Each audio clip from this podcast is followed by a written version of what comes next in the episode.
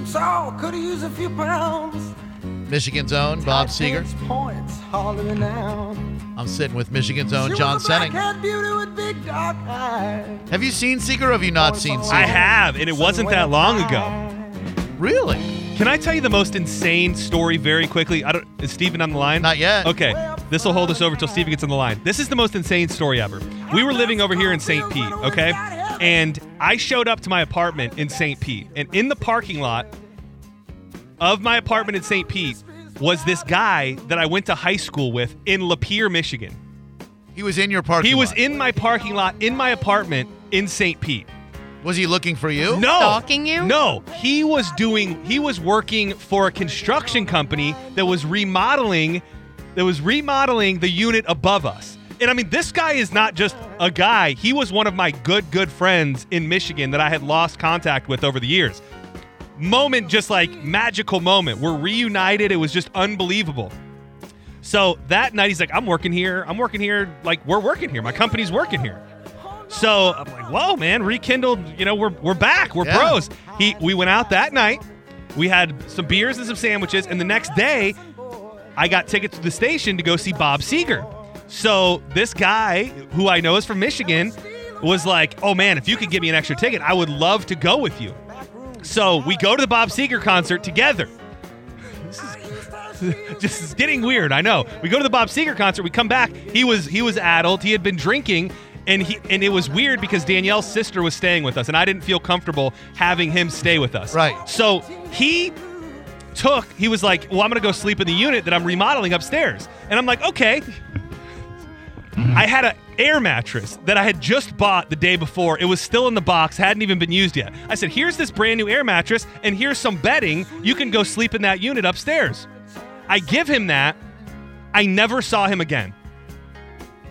We hasn't answered a call, hasn't returned, never What? returned a text. Stole my brand new air mattress. Stole my one of my favorite blankets. And and now every time I hear Bob Seger, I think of him.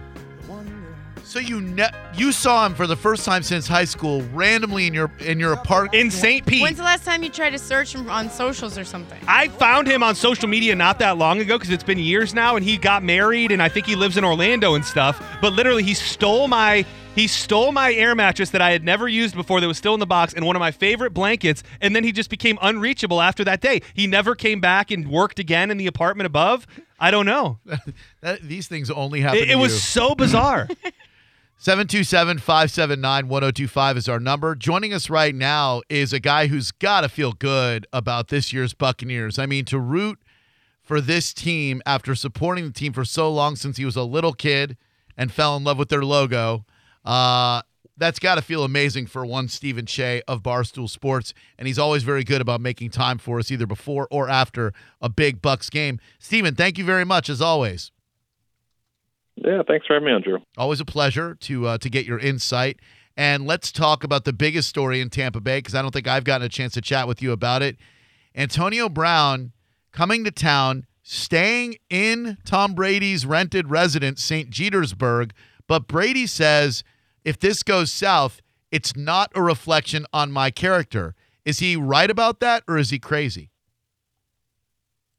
Uh, I mean, it, it's like uh, any person at a job that vouches for someone when their company brings them in. Like it's going to reflect on you. So, uh, yeah, I mean, I, I think it would reflect. I don't think it's going to go down like when, you know, in 15 years, 20 years, when we're talking about Tom Brady's legacy. I don't think we'll talk about, uh, or hopefully we will. Uh, but it probably won't matter if Antonio Brown flames out right now. Like Tom Brady's legacy is done. Yeah. Uh, he has six championships with the Patriots.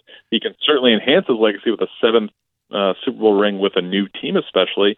Um, but if Antonio Brown flames out as with the team a few weeks, uh, it'll be a mere blip on the radar, and people will not discuss this as part of his career. But um, you know, it's certainly a risk. You look at uh, you know, kind of transcending or changing sports, but you know, The Last Dance was a very popular documentary earlier this summer on ESPN, and um, you know, the Bulls brought in Dennis Rodman, who was certainly a very um, out there personality as well. But you know, Michael Jordan, Scottie Pippen vouched for him, um, and he was the the piece that kind of put them over the hump. Um, so hopefully, Antonio Brown can have that type of effect on this team.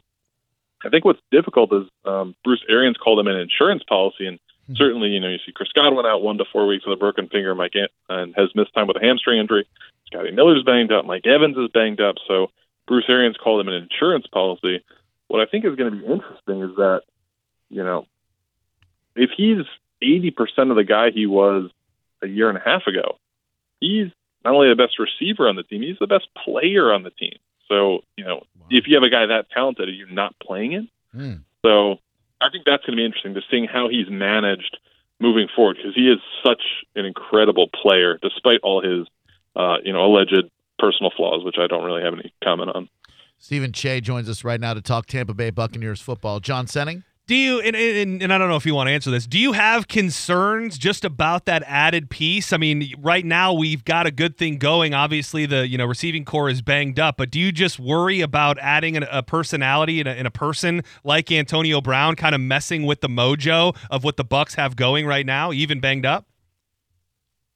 Uh, I, I actually don't because um, I think they have really good leadership and culture. You know, with Bruce Arians and just kind of the veterans in the locker room with Lavonte David and Tom Brady, et cetera. Um, I, I think they Bruce Arians said that he went to all the you know veterans in the locker room and the team leaders and asked them before they signed Antonio Brown if they would be in favor of it, and all of them said yes.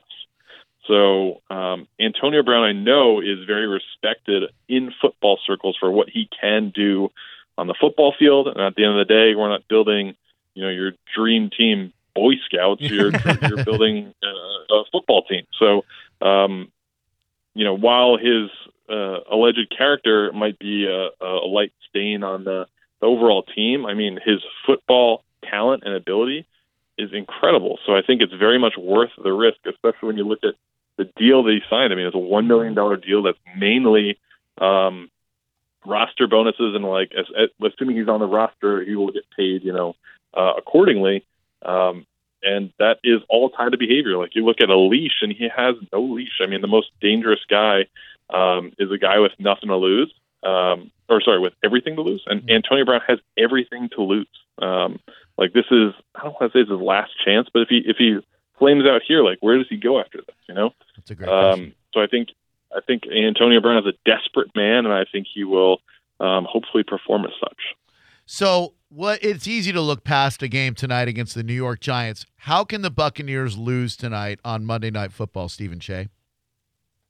I mean, they lost to the Giants last year, so um, I don't think it's by any means a given. You look at Saquon Barkley and say he's out. Well, he missed most of the game last year. He got hurt very early in that game and was ineffective before he got hurt. So Daniel Jones had a great game against the Bucks, um, running the football and also throwing the football. So I know the Bucks uh, are a better team this year, and I fully expect them to win. The Giants are a frisky team. Five of their last six games have been one-score games. You know, you look at um, a team. A lot of people are calling the best team in the league the Steelers, and that was um, a close game throughout. I think they lost by ten uh, the Giants at the end, but they've been close in all their games except I think San Francisco. So um, I believe the line right now is at 12 favoring the Bucks. Uh, it's a pretty heavy line. Um, I would be. Uh, I think the Bucks are going to win the game straight up, but you know, as far as you know, gambling and covering, I, I wouldn't be surprised if they don't. I, I think this could, is going to be a closer game than people think. Um, the Giants historically have given Tom Brady a lot of problems in his career. I don't think that the, these are you know your daddy's Giants, but um, it, it should be uh, an interesting game in prime time. Hopefully, the Bucks show out and it's you know over by halftime, but um, we'll see. I, I wouldn't I wouldn't call the Giants a pushover by any means. They are a frisky team. Frisky. I like that adjective a lot. John Senning, what do you have for Stephen Cheah? Steven, you mentioned the wide receiver corps being banged up. Chris Godwin obviously out. Who do you see stepping up tonight as far as the receivers to uh, kind of fill that hole of everybody being hurt and, and Godwin not being present? Yeah, so Antonio Brown's still not able to uh, play. He'll be back next week for the big game against the Saints in prime time. Um, but I expect Tyler Johnson, the rookie out of Minnesota, to have a have a really good game. Uh, he's a guy who I think could maybe even have a, over 100 yards. Um, he's going to play that kind of Chris Godwin type role in the slot. Um, and Tom Brady has found him often. I think he has two or three touchdowns this season, um, but he's just kind of emerged. You saw him in the game against Chicago where he was kind of a big player. Um, I expect him to have a pretty good game and even you know uh, fantasy play worthy um, game tonight um, Wow. for the Bucks. So the San Francisco 49ers traded Kwon Alexander to the New Orleans Saints, and a lot of people are saying that's a direct move by the Saints to shore up against the Buccaneers. Do you think that kind of tilts things uh, in the division a little bit, Steven? Uh, I mean, he has division familiarity, but the thing with Kwon is he, he's never been able to really stay healthy. I mean, he's a he's a nice player, but he is another one of these linebackers that I think he was his playing weight is like 215 pounds. Like he's listed, I think, at 230. He's really light. Like he's basically a really big safety, and he's really fast, and he you know makes plays on the ball, and he's certainly an inspirational leader. And I really loved him when he was a buck. Um, but he makes a lot of mistakes in pass coverage. So uh, when you look at him versus our current guy, also out of LSU, Devin White. Devin White is a more instinctive, um, faster, and uh, better in pass coverage than Kwon Alexander. Kwon Alexander went to San Francisco, signed a really big deal, uh, and then didn't win the job.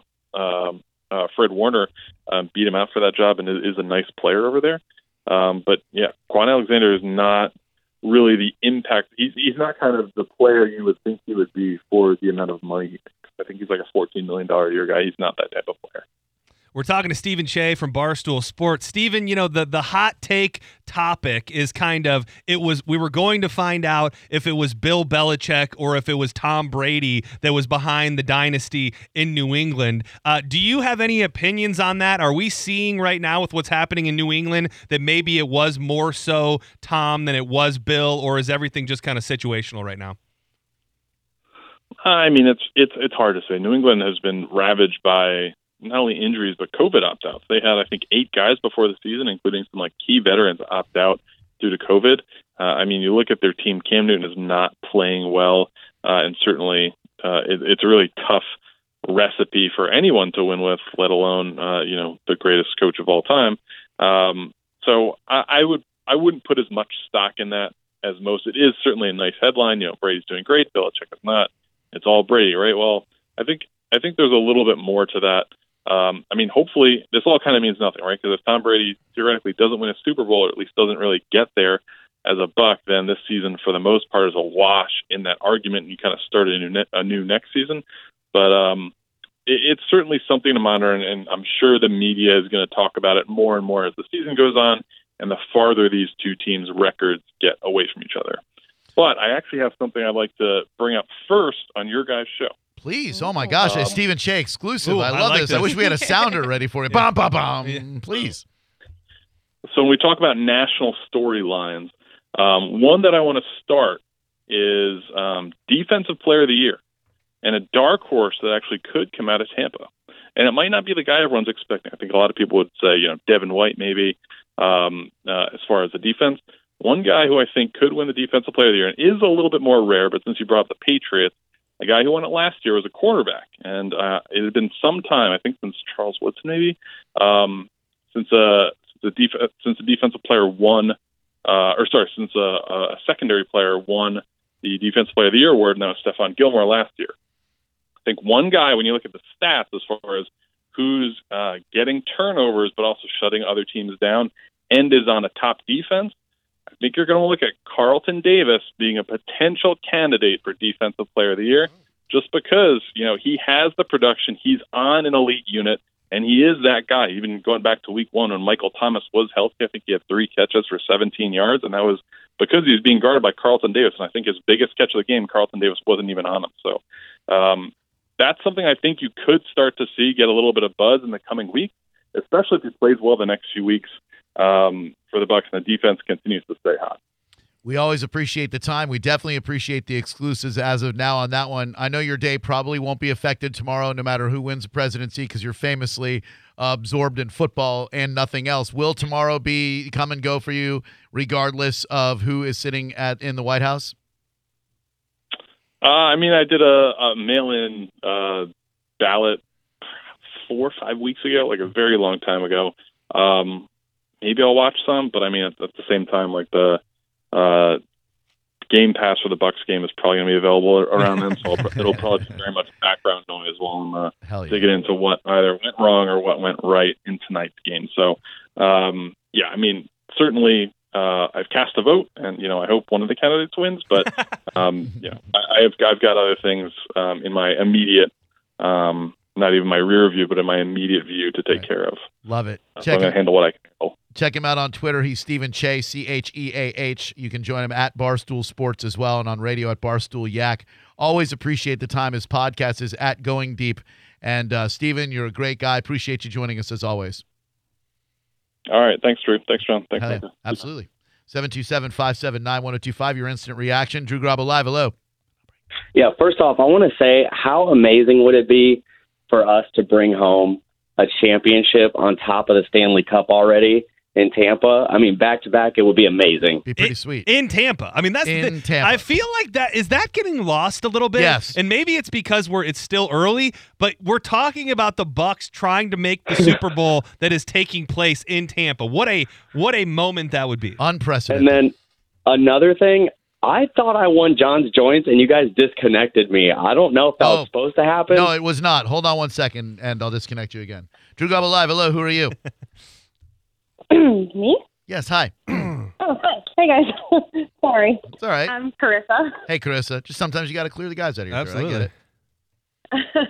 um, can I? I wanted to just throw in there since you guys still had a couple people who were undecisive about tomorrow. Are you and one I of them? we're all ready. No, not Oh, at all. I've okay. already voted. Oh, all right.